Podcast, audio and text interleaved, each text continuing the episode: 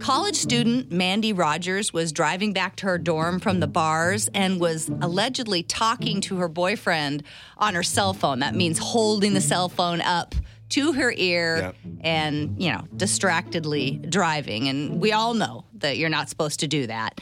Uh, you shouldn't be under the influence of alcohol while you're driving either. And that combo was just waiting to cause her some trouble. Apparently, for whatever reason, she told her boyfriend that she was driving topless.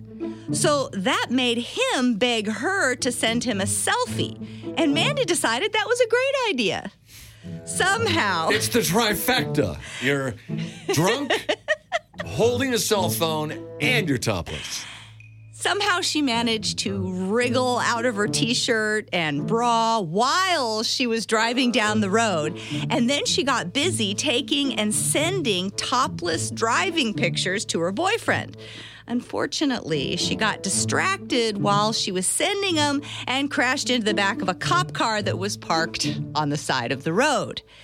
Luckily, it was just a fender bender. Nobody was hurt, but she was having all kinds of trouble getting her clothes back on.